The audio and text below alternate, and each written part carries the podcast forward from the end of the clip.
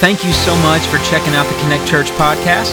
We hope you're encouraged and inspired by this week's sermon. So let's jump right in and check out this week's message. Man, it is so good to see y'all here. Last week, four of you guys showed up for the 11 o'clock service. So it's so good uh, to have y'all know a lot of people are out of town. And I just tell you, it's just so good uh, yet for another Sunday to make much of Jesus together and to do everything we can to connect everyone we can to the life changing gospel of Jesus Christ. Did y'all notice yesterday just this much a little bit cooler outside? Almost as if fall is coming, right? And this week it's going to be in the in the 70s, which is just man, I love this time of year, but it also dredges up that age-old debate about this candy right here.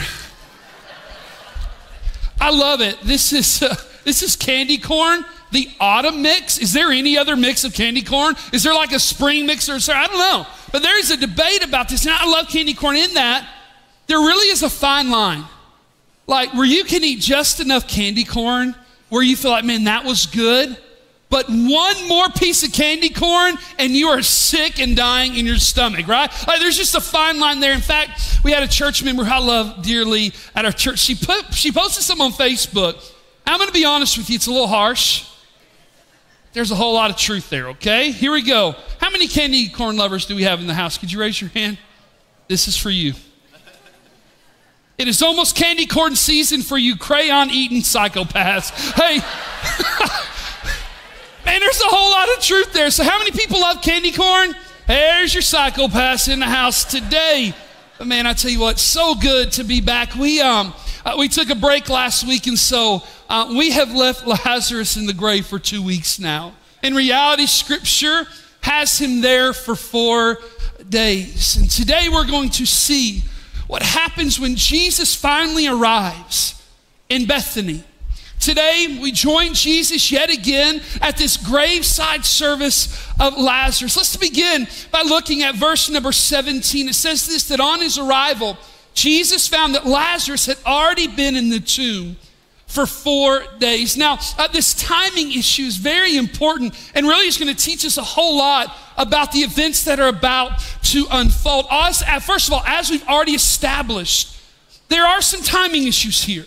Since Jesus was across the Jordan at the time where Mary and Martha sent this messenger and this message from Bethany to Jesus that their brother had been so sick, it would have taken a messenger an entire day's travel just to get to Jesus. And what I believe and what most scholars believe is that by the time the message that Lazarus was sick had gotten to Jesus, that Lazarus had already died. That's day one. Well, the Bible tells us in verse 6 that the Lord delayed two days before he left for Bethany. That's day number two, that's day number three, and then it would take Jesus an entire day to travel there. On that fourth day would have been a travel day for Jesus, long before he and his disciples could get to Lazarus' graveside. But a question I have of the text and all this timing questions we have is was God really late? Was God in the flesh, Jesus, was he really late? I remember what his sisters had said to Jesus when he pulled into town, uh, by their estimation, four days late. If you would have been here, Martha and Mary cried, if you would have been here, Jesus, then our brother Lazarus would have lived, wouldn't have died. The, the insinuation we find in the text is that, hey, look, man, Jesus simply just showed up too late. But can God really be late? Well, that's really all how you how you measure time. It all depends really on how you and I measure time, doesn't it? Have you ever wondered how it is that you and I know right now that it's 11:30 outside of the fact that it's sitting on a screen back there on your iPhones or your watches? How is it for accuracy that we know how you and I measure time? And I got this from the National Institute of Standards and technology. Let me just read this to you. You see, the official source of time currently relies on Cesium atoms. The best of these clocks are accurate to within one three hundred millionth of a second per year. Inside these clocks, now listen to this electromagnetic waves are aimed at a collection of cesium atoms that absorb this radiation to make a quantum jump to a different energy state. But this jump only happens when atoms absorb waves of precise frequency, the number of wave cycles per second, and that is how time is measured. It's incredible, isn't it? I don't understand anything I just read.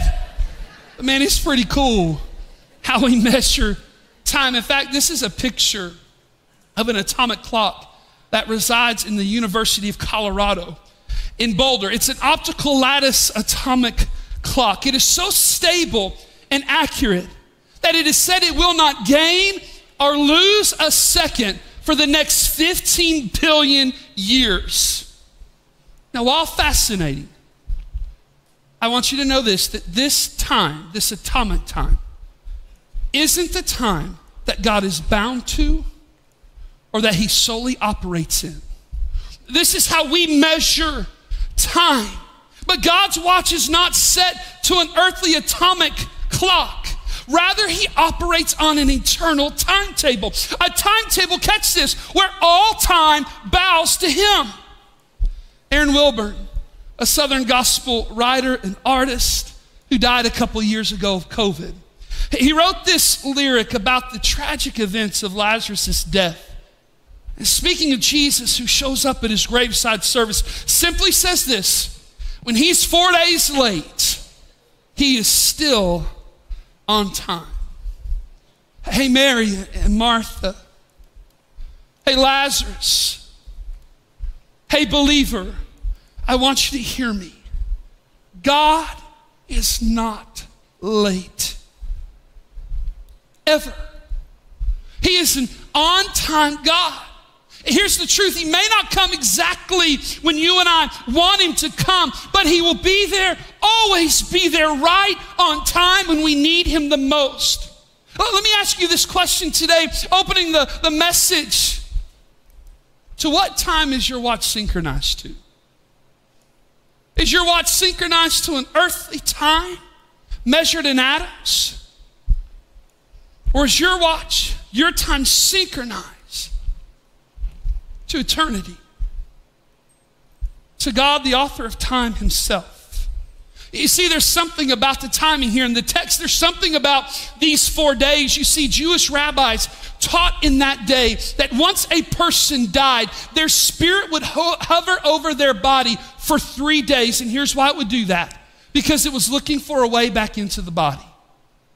Golly, that changes the way you look at a graveyard, doesn't it? But after three days, when the body began its natural decomposition, the soul would ultimately leave, finding no way back into the body. It would finally leave for good. Now, I want you to hear me. This is not biblical teaching. This is faulty theology that was alive in the Jewish faith at Jesus' day. But nonetheless, after three days, a person's death was seen even by the Jewish faithful. Their death was irreversible, irrevocable, and irredeemable. In fact, they would tell you it would take God intervening for someone to live again. Exactly. Exactly. It would take God intervening. You see, the stage is set isn't it? Watch this in verse 19. We find that many Jews had come to Mary and Martha to comfort them in the loss of their brother. From the looks at it, that not even the West Chapel at Ashley's Funeral Home here in Sevierville could hold all of those who came to Lazarus' graveside service. We find that just from this crowd that Lazarus was loved, was likable, and that many people mourned his loss. Guys, he'd been in the grave for four days. What hope is there? Meaning, as we line up this timing, Lazarus not only died four days before, but he was buried on the very day that he died. Now, this was per custom. You see, Jewish people did not embalm the body of a person who had died. Most of this was due to the fact that they lived in a hot climate in the Middle East. And so rather than embalming the body, they would bury the body as quickly as they could in the tomb on the same day of their passing. So the women would have taken Lazarus' body on the day he died to the tomb. There they would place linen strips around him, place spices on those linen strips, also known as Lazarus' grave clothes. Why would they go through this process? It would hide, it would mask those unpleasant smells and the sight of Lazarus' body that had died and began the natural process of decomposition. Uh, remember this what the Bible reminds us in Genesis 3:19, for dust you are and to dust you will return. And Lazarus' body was beginning the process of turning back to dust. In verse 34, as Jesus arrives, he asks the question, Where have you laid him? He asks. Come and see, Lord, they replied. And, and remember this, and I just want to remind you of this uh, from a couple of weeks ago that Jesus wept. C.S. Lewis would frame it up this way the, the, We follow one who stood and wept at the grave of Lazarus, not surely because he was grieved that Mary and Martha wept and sorrowed for their lack of faith, as some see it, but because death, the punishment of sin, is even more horrible in his eyes than it is in ours. We just stop for a moment. Oh, what a Savior who weeps for us in our sin and who weeps with us in our suffering. Ken Gire, in his book, Incredible Moments with the Savior, said of this moment, and I love this, so strange. One with absolute power would surrender to so small an army as tears. And yet Jesus did. Jesus wept in verse 36. Then the Jews said, See how he loved him. Remember a couple weeks ago, man, the very theme of John chapter 11 is the love of Christ see how he loved them, and yet there were critics in the crowd too. Hey, by the way, there's always critics in the crowd, they're always there. And here's what they said Could not he who opened the eyes of the blind man have kept this man from dying? Now, it's obvious that Jesus, this miracle worker, he loved Lazarus, but for many there, it was also obvious that Jesus had his limitations. For if Jesus could heal disease, why didn't he help heal his friend in time? What they didn't understand it was not that Jesus had his shortcomings, but it was merely Jesus setting the stage for glory, for him to shine his glory. Let me ask you, church, which is harder? To make a sick man well or to make a dead man live? You see, Jesus is setting the stage. And then we come to a pretty incredible verse, verse 38. Jesus once more deeply moved. And we're going to we're going to do some work here with the phrase deeply moved. Uh, notice it doesn't say that Jesus is still weeping.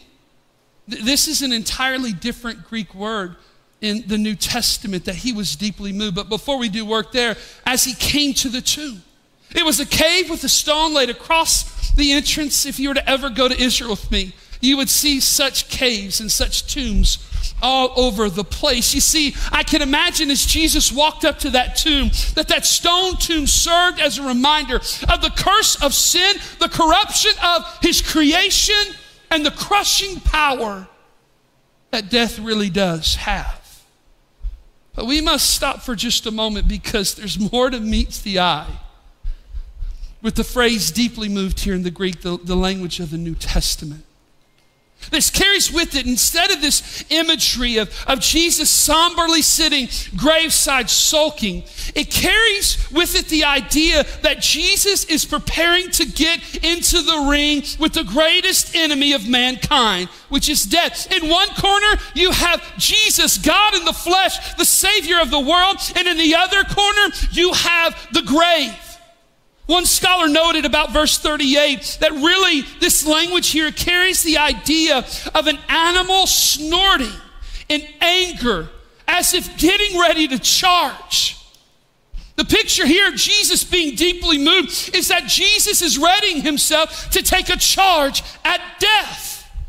John Calvin would say about this word it indicates not so much sympathy but that Jesus is preparing to get in the ring like a fighter, preparing for the contest. He groans because the violent tyranny of death, which he had to overcome, now stands before his eyes. I want to remind you that our Jesus does not shrink from death, as we're going to see, he shouts it down. Jesus never shrinks from death. He will shout it down. Watch this in verse 39. Take away the stone, Jesus said. Hey, can I stop here for a moment? Doesn't he give us a really good picture of what you and I at graveside services really the only good we offer? That what you and I offer at a graveside service is we can move gravestones back and forth.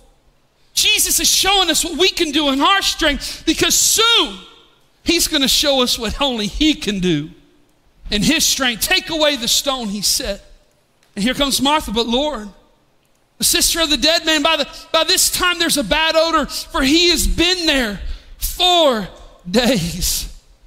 I, I love that she said he's been there four days. It's like, Jesus, this is your fault. Can I remind you?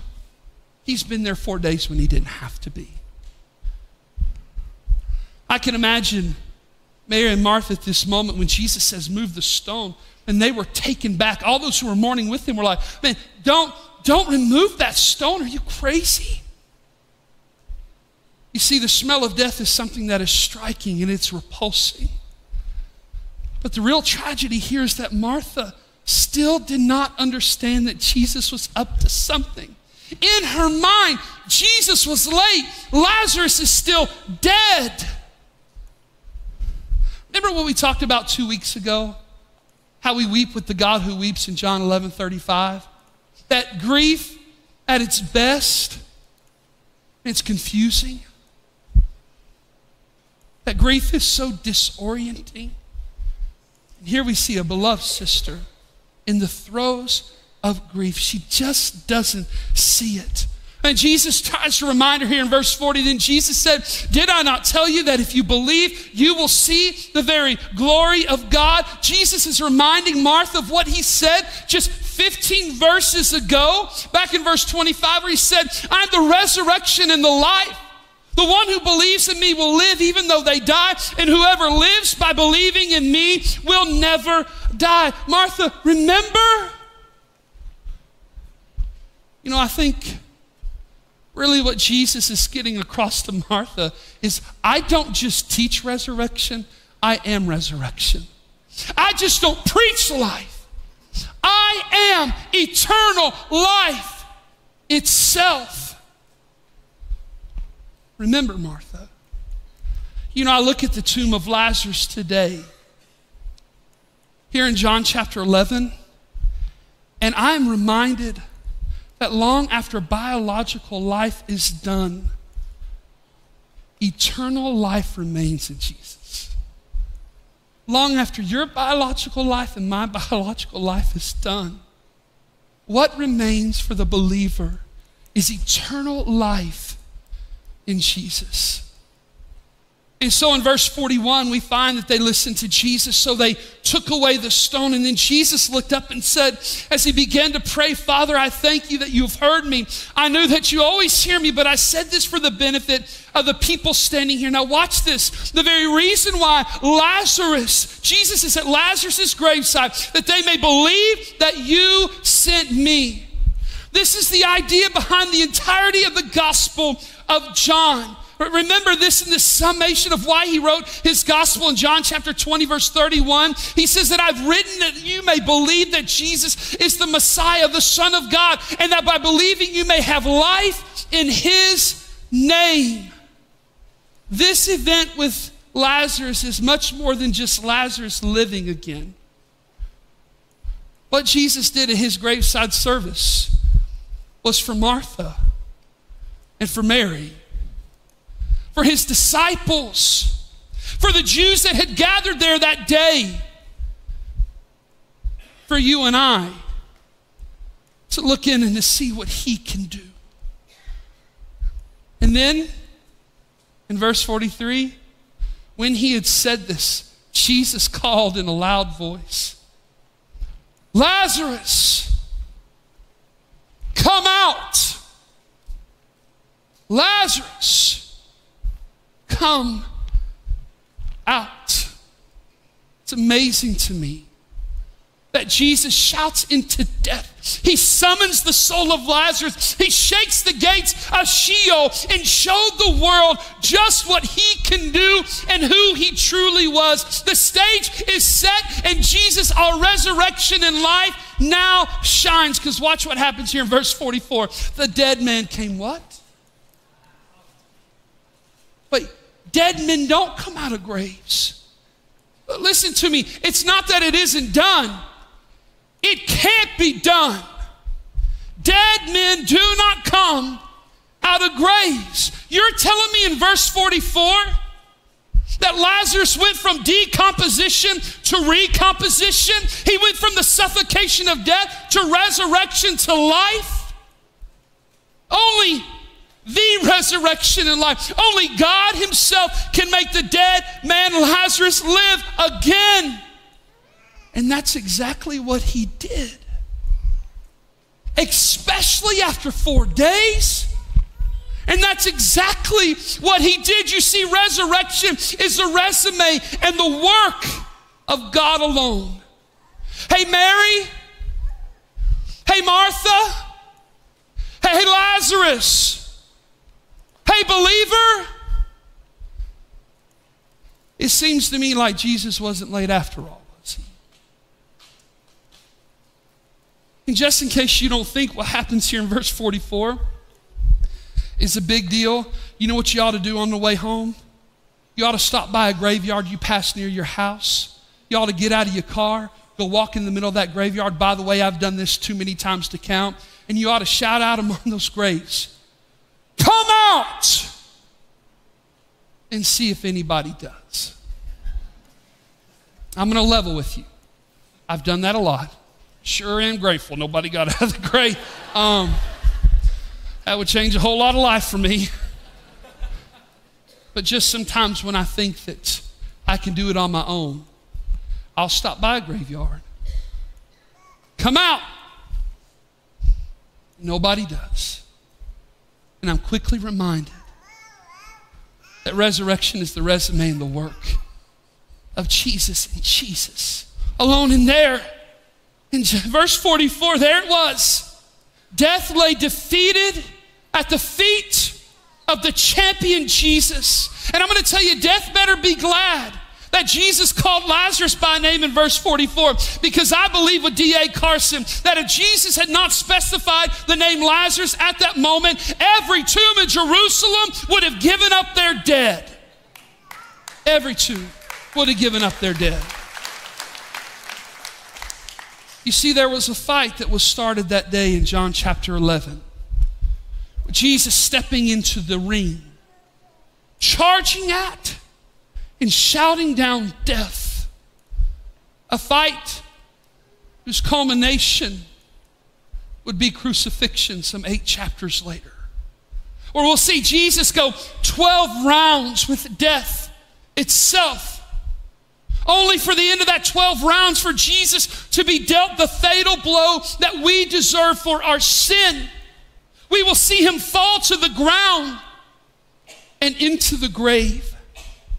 But three days later, God would stand his son back on his feet and there deal the final blow to death, a blow from which death will never recover. Jesus won, death zero. Jesus won, death zero. You know, I got to thinking, y'all, y'all have heard of wedding crashers, haven't you? Some of y'all are wedding crashers. I'll see you at the altar at the end of the service. You ever heard of a funeral crasher? Grave robber? We see him here. You know, I got to thinking that the only way Jesus could crash Lazarus' graveside service was if he set in motion his own funeral that day. Crashing the funeral of Lazarus would set in motion the events leading up to Jesus' own crucifixion and his own graveside service. And yet, here in the Gospel of John, chapter 11, Jesus climbs into the ring with death so that Lazarus and everyone Jesus loves, like you and me, can live. Incredible. And then this event ends with this. On verse 44, as Lazarus came out at Jesus' command, his hands and feet were wrapped with strips of linen and a cloth around his face. And Jesus said to them, Hey, take off those grave clothes and let him go. Man, I find this interesting. In fact, it's fascinating to me that Lazarus was alive and yet he was still wearing his grave clothes until Jesus tells him to take them off. I got to thinking about this morning, man, how many believers are in this room today, you have eternal life in Jesus, and yet you are still wearing your old grave clothes. Grave clothes that belonged to you while you were dead in your sin and trespasses, and yet they are grave clothes you are still wearing, although you are alive in Christ today. How about the grave clothes of anger? Man, back when you were dead in sin and you wore anger around a lot, those were the clothes you used to wear back when you were dead and in sin. And yet you have you are alive in Christ. Maybe it's time that you take off those grave clothes of anger and live. How about the grave clothes of lust and pornography and adultery, clothes you used to wear when you were dead in sin, and yet we take a glimpse at Lazarus' tomb at this graveside service, and the call of Christ is to take off those grave clothes. Answer me this how foolish would it seem?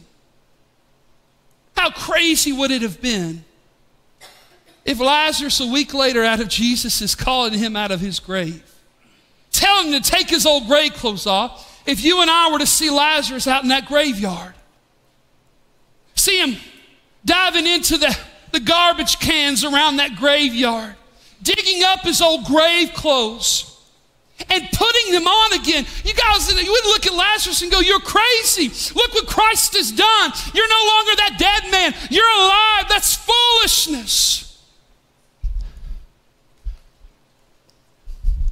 Then why do you and I put on those old grave clothes? Why are you wearing those grave clothes today? Grave clothes of being a workaholic, an alcoholic, and an addict. Take off your grave clothes. Those grave clothes of, of bitterness and unforgiveness and gossip and, and slander. Hear me, they are not fit for the child of God who's been made alive in Christ. Take off those old grave clothes. Why are you digging out the grave clothes of greed and pride and idolatry, selfishness, apathy, indifference?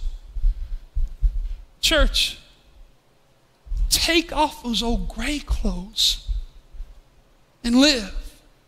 Man, in the church world, what happens to be my, my, my profession and, and kind of the world I live in, everybody talks about revival all the time. And God, send revival. God, we want to see revival. Can I tell you what the church needs right now more than revival? Church needs repentance. You say, well, what does that look like? Are You ready? What does that look like? It looks like taking off the grave clothes and live for Christ and in Christ and with Christ. Simply put, grave clothes are not fit for those who are alive in Christ. Remember what Paul would write the church in Ephesus, chapter 2, verse, verse 4. But because of his great love for us, God, who is rich in mercy, made us alive with Christ even when we were dead in our sins or our transgressions. For it is by grace in which you've been saved. And so here is a simple challenge for every person here who Jesus is your resurrection and life. For every person who claims to love and to know and to follow after him, here's the challenge take off your grave clothes and live. Jesus is your resurrection and life. Can I ask you something? What can death do to you? Do not fear the grave, for the grave robber himself has given you life. Can I tell you something about your grave clothes and mine? The ones that you and I will pick up from time to time and put back on, although we are alive in Christ. Can I tell you three things about your grave clothes? Number one, they are heavy. Lazarus could have been facing some 60 pounds of linen wrapped around his body. They're heavy. Number two, they are suffocating. Listen to me. You cannot live long in grave clothes before it suffocates you. And number three, they stink. They smell like death. Some of us are walking around and we are heavy laden, we are heavy burdened. We're suffocating spiritually. We're carrying around the stench of death. All the while, Jesus has made us alive. Take off your grave clothes and live. You know, I wonder, I want to close with this. I oftentimes wonder about what Paul Harvey would coin was the rest of the story for Lazarus.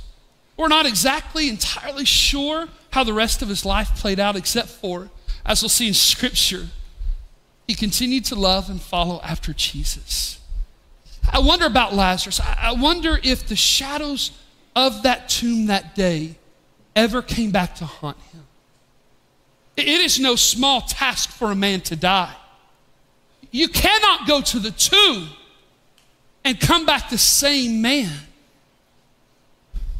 And yet we begin to study early church history and tradition that tells us not only Lazarus, but Martha and Mary would head towards Gaul to France. And there they would preach the gospel and bring people to Jesus. He would become the bishop of Marseille, where he would stand for Christ unashamed, refuse to shut up, and would not stop sharing the gospel, even as the government around him became more and more hostile to the gospel. I can imagine in those days that Lazarus' story would go something like this You'll never believe it. But I was sick and I died. And there was a man who shouted into my grave, shouted down into the depths of Sheol itself, and summoned my soul. And where there was death, he brought life. And his name is Jesus. And you know what? There was a day I watched him die on the cross. Days in, I thought, there's no way he's finished. But three days later, he rose from the grave.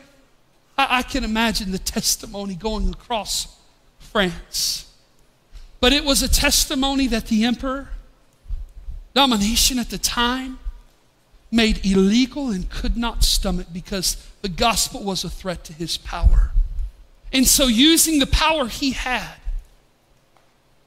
church tradition tells us that Lazarus was executed, he was beheaded for his faith in Jesus.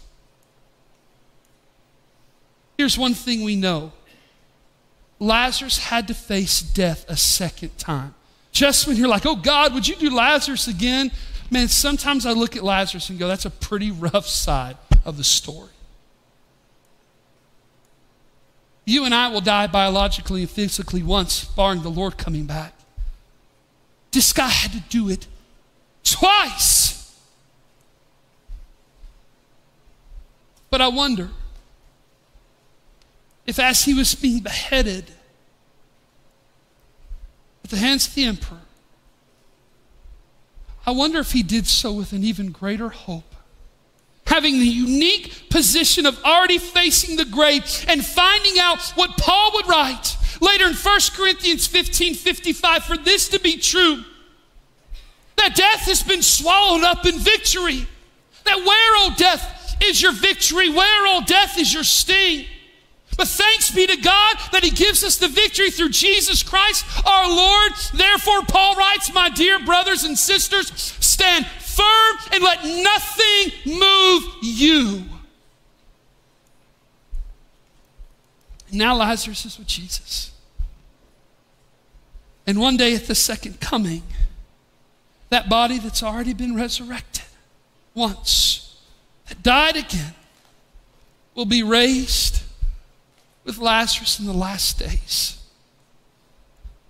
because death has been swallowed up in victory. Hey, church, take off your grave clothes today because the grave robber himself has given you, li- you life. Stand firm. Let nothing move you. Let's pray together, can we? And as we pray, I just, uh, and there are two types of folks in the room today. There are some that in this, all this conversation of the grave, of death and dying, there is nothing but fear left for you in that conversation. You don't know what to do about the grave. You don't know what to do with dying. There's fear that rises up in you, and, and part of that reason why is because maybe, just maybe, you've never trusted in Jesus as your resurrection and life. I'm going to be honest with you. fear a lot of things. I'm not a snake guy.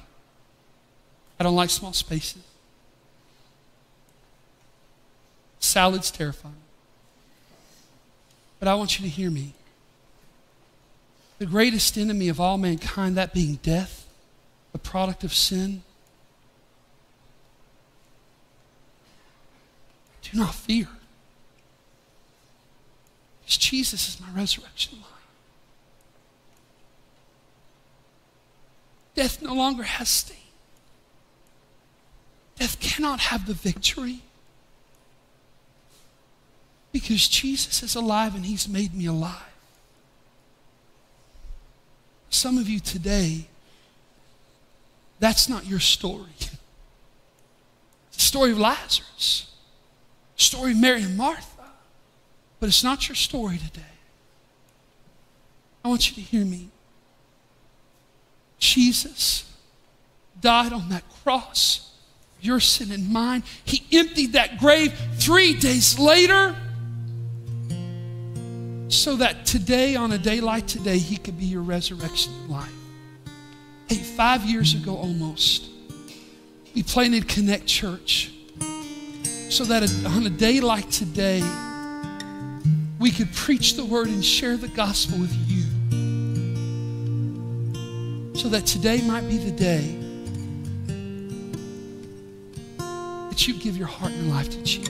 Thank you again for checking out our podcast. Be sure to subscribe so you can stay up to date on our services. If you'd like to give to support our ministry, you can do that at our website. That's connectchurchpf.com. Hope you enjoyed and have a great week.